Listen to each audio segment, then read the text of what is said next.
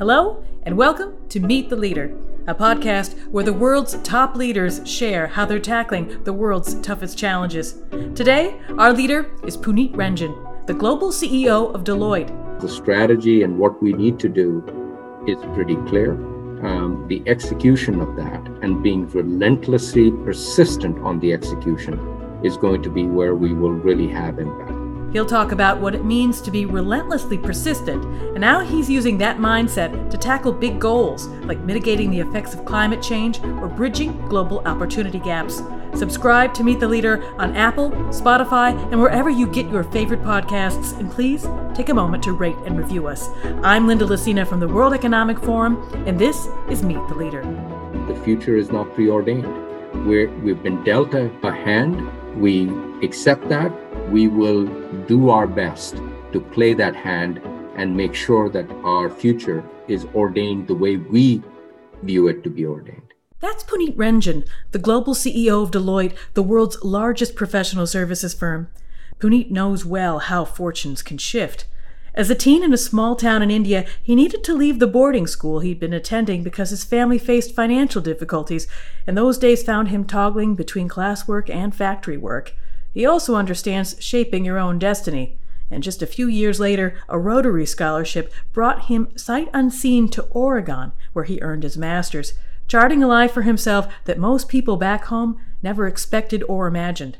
Knowing that destiny isn't fixed is a great foundation for two big Deloitte initiatives World Class, which looks to improve the futures of 50 million people around the world through things like job training or improving educational outcomes, and World Climate, which seeks to go net zero by 2030 and which seeks to empower its teams and the people they impact to shift to a low carbon economy. Punit will talk about how any leader can be relentlessly persistent to meet big goals and the classic tools that anyone can use along the way. He'll also explain why you should never allow yourself to be typecast and how ignoring some sensible professional advice once changed his life for the better. But first, we'll start with the World Class program and the importance of expanding opportunity. Our purpose is to make an impact that matters for the clients that we serve, the people that we hire and develop, and the communities that we live and work in. And one of the most precious resources that we have, in addition to the money that we give, is the talents and capabilities of our people 300,000 professionals across the globe. Uh, we give as an organization $265 million was the societal impact last year. And so we're very proud of that. Off that, $105 million is targeted towards world class. And what we've tried to do with world class, we have an overall global uh, target of 50 million individuals that we will impact positively. But we've tried to do that community by community. In uh, the country that I grew up in, in India, 175 million women and girls are uneducated. And because they are uneducated, they can't take advantage of everything that the, that the world offers today. And so our focus in India is on those women and girls. And we are collaborating with a couple of uh, NGOs, and we are focused on impacting 10 million women and girls by 2030. Um, in China, that's focused on the left behind children. As China has rapidly developed and people have left the villages and the countryside to go to uh, cities, there are children that have been left behind with grandparents and others. In Papua New Guinea, uh, we focused on some of the seaweed farmers and making sure that we educated them on how they could really get their worth out of the supply chain and not be exploited. So in every community, it is different. The overall goal is 50 million futures. We've impacted 12 million um, so far. And this, as I said, is the right thing to do. It is also the right business thing to do. I think that might be uh, sort of uh, uh, surprising to a lot of people that initiatives like this can be the, the right business thing to do. Uh, can you talk a little bit more about that and how that ladders up to to the bottom line? Why it is best in the long term to be working on projects like this? Well, I, I believe that you can only be successful for the long term. We've been around as an organization for 175 years, and you can only be successful as an organization if the communities that you live and work in are thriving. Um, and frankly, it is this broad perspective that you need to take for the longer term to be successful. Now, let's take our organization. We don't make a product. Um, our focus is on serving clients with distinction, on hiring the very best individuals, and through mentorship, creating leaders, and then giving back to the communities that, that we live and work in. That's our purpose. Um, the key component for us as a successful organization is our people. And this generation in particular is really focused on an organization that certainly creates an impact for clients, that certainly creates a bottom line so that we can invest in ourselves. But they're really motivated by an organization that gives back and gives back in a very programmatic, focused way. That is why it is good for business. Deloitte's World Climate Initiative has multiple pillars, including being climate smart in its decision making and achieving net zero emissions by 2030. But it also has an app and courses in its learning system that gives uh, employees a better understanding of the everyday ways that they can make an impact. Why is educating and engaging the staff such a key factor in tackling climate? Well, our organization really is comprised of the 300,000 individuals. So if you look at climate, there are three from our perspective, the dimensions that we need to be focused on. First, we need to do the right thing in terms of our footprint that we have. And so, how we operate and the commitment that we've made is that we will be net zero by 2030. And that will include uh, the buildings that we occupy, it will include the travel that we do. So, it's the first dimension is our operation and the commitment that we've made uh, there. The second dimension is the 300,000 incredibly smart, talented individuals that comprise Deloitte.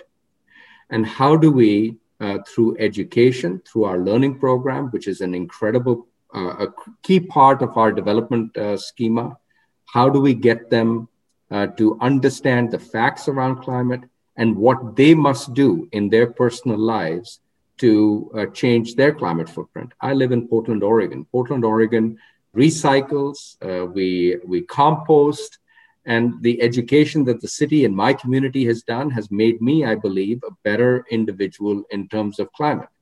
And it's that type of education to influence the 300,000 individuals that comprise Deloitte.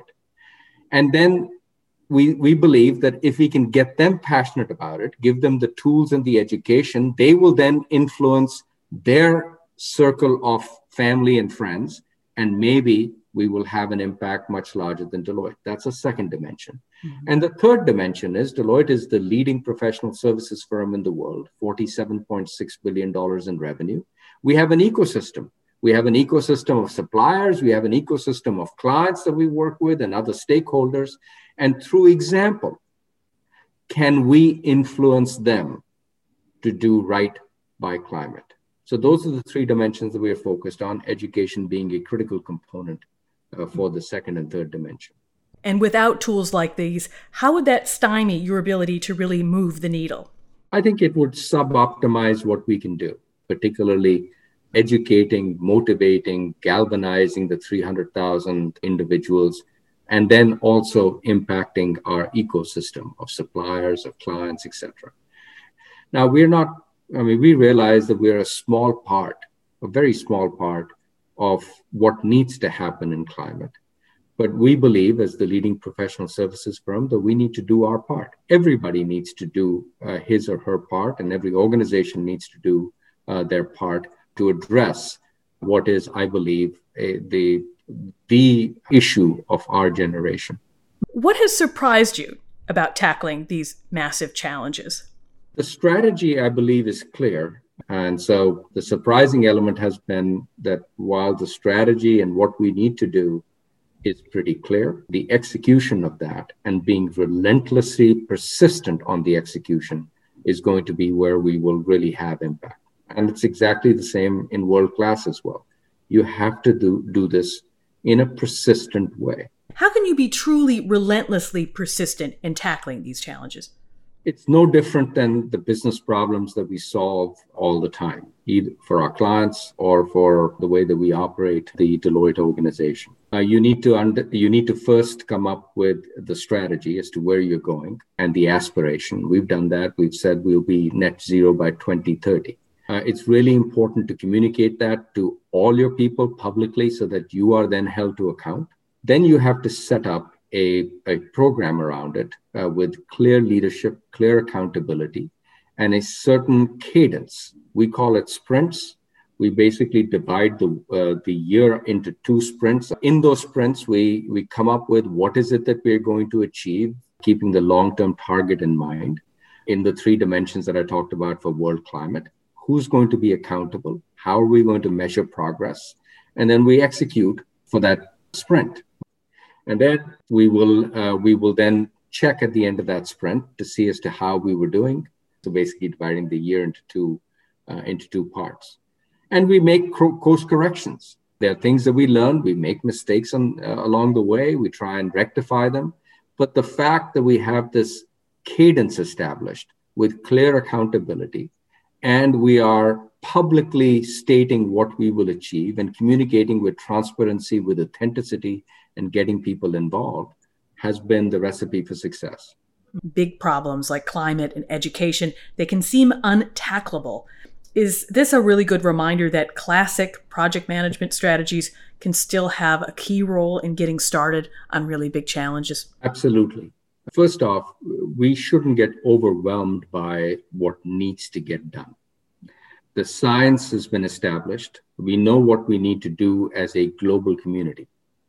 But we, what we need to do is focus on the things that we can impact. Mm-hmm. And, and I think the same rules, the same techniques that apply to solving other business problems apply to solving bigger societal problems like climate and education and income inequality. You mentioned that in these sprints, people learned that they might need to course correct. With world class, was there a change that fit that bill? A moment when you thought you'd be taking one approach but pivoted, realizing that something else might be that much better? Uh, absolutely. I mean, so let's take world class in India. It isn't enough. We figured this out. I mean, it isn't enough just to provide education. It's really important for us also to get them linked with the careers. It's also important to collaborate with others. Uh, we have uh, a, a, really large practice in India, and we've got highly talented individuals that comprise that practice, but they by themselves can't make this happen. And that's why we've collaborated with others that are like minded to have an impact. And I, I think having a, a, a set of passionate leaders is very important as well. And then being persistent. Results don't happen overnight programs like climate, education, income, income inequality is going to take time. But everyone needs to start now. You talk about coming back to India and seeing the faces. What's the biggest change that you've seen so people listening have a sense for the before and after?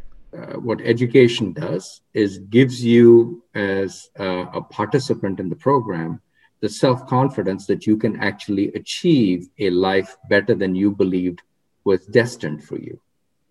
And I think that is one key takeaway from all of these programs. Um, the second is breaking breaking some of the orthodoxies. You know, in India, uh, there and not just for our program, but there is emphasis given to education for the male child and not for the female child. And we believe that uh, that that's an orthodoxy that absolutely needs to be busted. And uh, this gives you an opportunity to do that. And I think then the self respect, once you have a well paying job, so that you're not in a cycle of uh, either exploitation or, or, or, not getting the full worth of what you're trying to get done. I think so. Those are some of the things that uh, hopefully a program like this will achieve. You were raised in a small town in India and for a time sort of toggled between classwork and work at your family's factory. Can you talk a little bit about that and what it taught you about resilience? Well, I mean, I grew up in a town called Rohtak, which is uh, uh, 40 miles west of New Delhi. Um, and I was sent to a boarding school. My parents had, uh, felt there weren't appropriate schools in this little town. So I went to a boarding school. But my father uh, went bankrupt but, uh, uh, when I was 14 years old. So I came back from the boarding school and went to the local school in my hometown. Um, you know, there isn't formal bankruptcy in India, or certainly wasn't then. Uh, he just ran out of money. And so, what uh, my brother and I would do is we would go to school and then, of course, help, as most, many kids have done, uh, help in the uh, in the in the local factory that my father was still trying to run.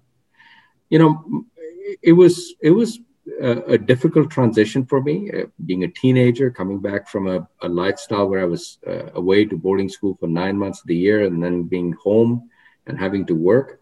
But and and I don't think I knew about this when I was going through it, uh, but it taught me a few things. One, taking the long view, mm-hmm. and this was something that my father um, always insisted. He was always an optimist, and he was the glass half full type of individual.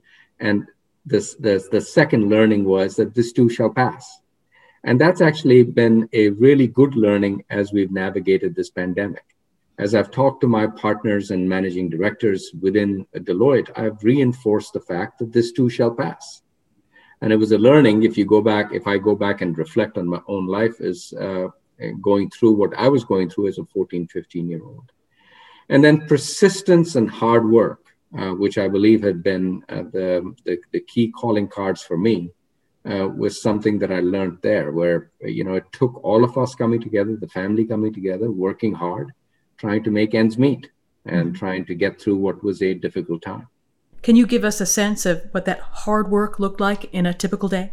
My brother and I would, uh, uh, my father would made electrical switchgear, which are cutouts that go on uh, on on poles, and we would sit and uh, with with a few of the other workers, and we would assemble those uh, those uh, electrical switchgear. I mean, and we'd work we'd work at that my uncle, who uh, was in business with my father, had a kitchen tool business. So he made spatulas and things like that. So we would work the die machine. And I rem- remember one week's worth of work led to a Coca Cola at the end of the week. That was our payment.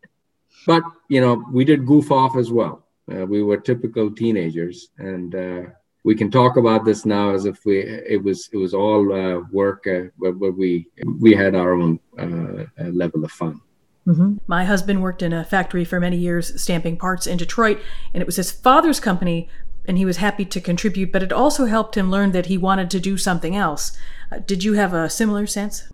There was an element of that. But I have to tell you, at age 18, if you had lined up all the all of my friends and you'd ask people who would be successful in life, successful being defined as professional success, I don't think anybody would have pointed to me. um, and I mean, that's the truth. Uh, at age 18, I was the one that uh, people pointed to, and soft voices say, Well, what's going to happen to that poor Punit? And I, I wonder what his parents think about that. Um, and and so I, at some at some level, I knew that I needed to get out of that, and and the Rotary Foundation scholarship that I got uh, really changed my life. It gave me an opportunity to come to the United States. I came uh, sight unseen to Oregon. Never certainly been overseas. Never been on an airplane, and it uh, gave me a uh, gave me a perspective. Now looking back in retrospective, that life is a marathon. Yeah. Um, you know, uh, today, uh, if you look at professional success in that group of friends, all 18 year olds, I'm doing pretty good. You had dropped out of pre med, realizing that it just wasn't for you. Can you talk a little bit about that decision and what it taught you about persistence and just moving forward in the direction that you need to go? You know, when I was growing up in India, if you were good in mathematics, you went on an engineering track. If you were not good in mathematics, you went on a medicine track. I went on a pre med track and realized very quickly that the AI I, I didn't do well with uh, looking at blood and uh, and cadavers and uh, and uh, dissecting small animals. If you had lined me up uh, with all my friends, I would not have been the one that people pointed to, because all my friends were either going into engineering school or into med- medicine, and I decided uh, that I would go a different path. I mean, the learnings again for me in retrospect is that if you were to make uh, make uh, a call at that point in time and you accepted what people were saying about you and typecast yourself, you know, I would have ended up completely different. I refuse to do that at some level. There's only one of you, and what you will see in life is there'll be ups and downs, uh, and keep trying to do what what you get satisfaction out of. Here's another learning that I, I mean, I never thought that I was going to be with Deloitte. I was not a very sophisticated individual early on. Uh, I remember coming uh, to the United States and one of the first uh, friends that I had, she was committed to being a doctor. She's now a very successful doctor. I think people who know exactly what they want to do in life, they're very lucky.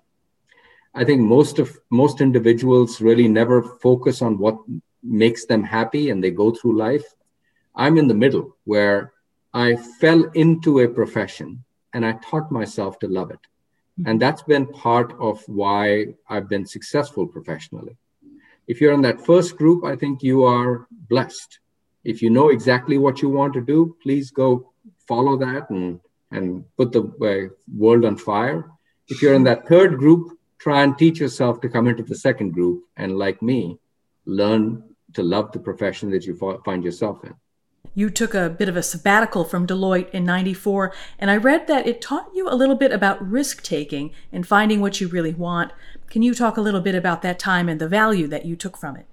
The big lesson for me was listening to that tiny little voice at the back of my head, uh, which was telling me that it was time to get off the, the, the track that I was on. In 1994, I was being put up to be a partner within Deloitte, and um, that's a big deal. I'd been with the firm now for seven or eight years, and the firm was considering me up for partnership. So, in normal circumstances, you know, you would grab that opportunity. But while I was being successful professionally, I was not being successful uh, just personally. I mean, I put on a little bit of weight. I was not feeling that good. And that little voice at the back of my head kept telling me that I needed to take a break. And so, despite the professional advice that I got from my colleagues that I was dumber than rocks, that I was trying to take a sabbatical, and and you know, Deloitte was not as evolved as we are today. That the concept of sabbatical didn't exist, but my managing partner at that point in time felt that it was okay for me to take a break. That is basically what I did. And so I took a break in 1994 and um, I went and traveled the world. But the most uh, amazing thing that happened to me was that I met my wife. And it has, I mean, I've been married to my wife for 25 years. It's changed my life. And I'm, I can tell you the chances of me meeting her would be, would be, uh, uh, would be very, very limited if I hadn't taken that break. And it took me another couple of years and I did make partner but in my cohort, in my class of individuals that made partner in 1994, 95, I'm the global CEO. They're not. That brings home a different side of risk taking. I, I, think people think of taking risks for business or their career, but they can forget to feed their personal life. Is this a reminder that it's okay to take risks beyond just your job? Absolutely. One of my favorite books is uh, a book that Clay Christensen wrote uh, on how will you measure your life? And as I've aged and uh, I've been thinking about my life's work, certainly what I do at Deloitte is my life's work. I mean, I would have, when I was 15, 16 years old, I would love to have been a great cricketer, but I didn't have the uh, aptitude or the, uh, the talent to do that. My life's work is what I do at Deloitte. Mm-hmm. But the second aspect of my life's work is, and I'm using this to make a point, what my 17 year old son will think of me when he becomes a man yeah. is what I do with my family. That is part of my life's work. And I think we have to keep both those perspectives in mind. In March, the very start of the pandemic, you wrote a piece for Deloitte on the five traits of resilient leaders. It was a very uncertain time, and there's still many changes ahead. But how did the pandemic change your understanding about what leaders need to be doing to be resilient? Well, when I wrote that in March, I said there are five traits of resilient leaders empathy, focus, speed, transparency, and forethought, or really taking the long view. And frankly, in retrospect, now nine months later, those still resonate. Those are still very important. It's important to have empathy. Everybody has been impacted. It's really important to be focused on the long term to execute with speed, understand that you will make mistakes, but correct those mistakes and keep executing, and to be completely transparent. I will say that I underestimated uh, the impact of COVID. It certainly had a disruptive impact on you, on me. I mean, I haven't had a haircut in nine months. And, uh, And so I think, I mean, little things like that to much larger things in terms of the impact that it has had on our communities, the impact that it has had on the people that have uh, suffered with COVID, people that have passed away with COVID. Uh, there are two other learnings. One, how important facts are, and that there is only one set of facts, and uh, they're based on science. And then from those facts, how important trust is. Because if we don't trust what we're saying and doing as a as an organization or as a community it is very difficult to try and address some of the challenges that a pandemic uh, poses. And did the pandemic deepen your understanding of any of those traits? Empathy and transparency are incredibly important. Um, you know we when as human beings we operate best when we can collaborate when we can we can be in the same room when we can meet and uh, and discuss so for us as an organization, a global organization, as a community, really having uh, empathy in terms of what we are trying to navigate as individuals, as a group, as an organization, as a community is really important. But we've also talked about the fact that the future is not preordained. We're, we've been dealt a, a, a hand. We accept that. We will do our best to play that hand and make sure that our future is ordained the way we view it to be ordained. And so I think that's been um, the the the transparency and the and and the notion that uh, the future is not preordained has been a, a, a key theme as we've navigated through this, and we're still navigating through it. Regarding the future not being preordained, it seems to me that there's been this theme through your life where you maybe haven't taken a path or a label that someone else thought was expected for you, how do you apply that in your own decision making? How do you make sure that you're carving out your own path? Well, first off, you have to accept that you don't control everything. And in the pandemic is a very good example. I mean, we don't control everything about the pandemic. In fact, we only can control very few elements. Then, if you take a view that you play that hand with a certain purpose that drives everything that you do. In our case, as I said, as an organization, our purpose is to make an impact that matters for our clients, for our people and the communities that we live and work in. That is our North Star. And then you apply the the the techniques that we talked about uh, you know making sure that you have clarity in terms of where you're going you have clear accountability you're trying to do it in chunks with some speed acknowledging that you will make mistakes but you will correct those mistakes as quickly as possible those tools and techniques always work. The other uh, piece, and I'm not trying to be overly religious here, uh, is in the Hindu way, um, there is this notion that you have to do your duty. And that duty is taking pleasure in the act of doing rather than in the outcome. Outcomes are very important. Professional life outcomes are very important. You have to generate bottom line results. You have to generate impact in world climate and world class. But if you take joy in just the act of doing, I believe you end up performing at a much higher level. You've talked today about how life is a marathon, and I know that you run yourself, and I wanted to ask you what draws you to running?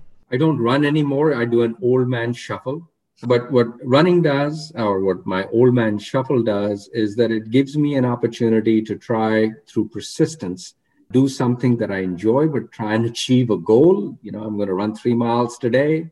I, there's a start, there is a finish. It requires a certain persistence. My body aches and pains, and people, nearly 99% of people that are running at that particular point in time overtake me.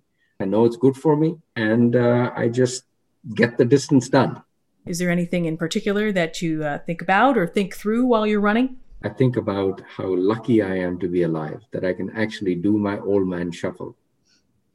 I have to tell you a real anecdote. And this this is the competitive spirit. I live on a hill uh, in Portland, Oregon, and I my favorite run is to go downhill and then run back up. It's exactly three miles, and so I was doing that, and I'm really slow. It's ugly, uh, to watch me. But I was running, and this young person sped up and and uh, and over, overtook me. And you know, the, the back of my head there was a little bit of a come on, now you can you you can keep up, and I didn't. Of course, I can't. Uh, but as I came up the hill. I do this often, so I know what is required. Uh, about three quarters up the hill, I saw the same young man uh, huffing and puffing, and I overtook him. For an old man, that was hallelujah. That's Punit Renjen. But before we go, don't forget to check out this week's episode of the World Economic Forum podcast, World versus Virus. Here's a sneak preview. We were getting ready to win this election. Frankly, we did win this election. What will you remember from this extraordinary and extraordinarily unpredictable year?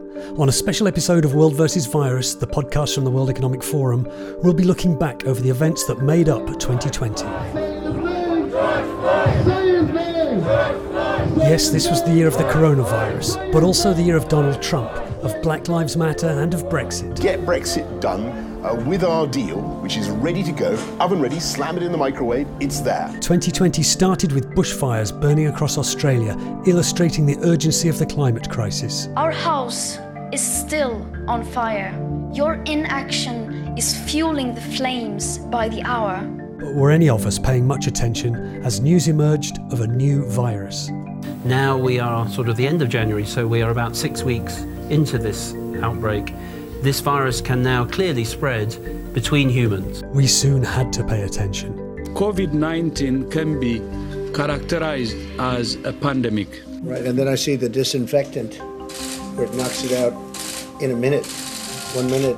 And is there a way we can do something like that uh, by injection inside or? Join me, Robin Pomeroy, and a special guest from the world of news broadcasting for a look back on the year that many of us would like to forget. Hi, perhaps you recognize me. It's your favorite president. Will you shut up, man? That's coming soon on World versus Virus. Subscribe wherever you get your podcasts. But while I may be the first woman in this office, I will not be the last.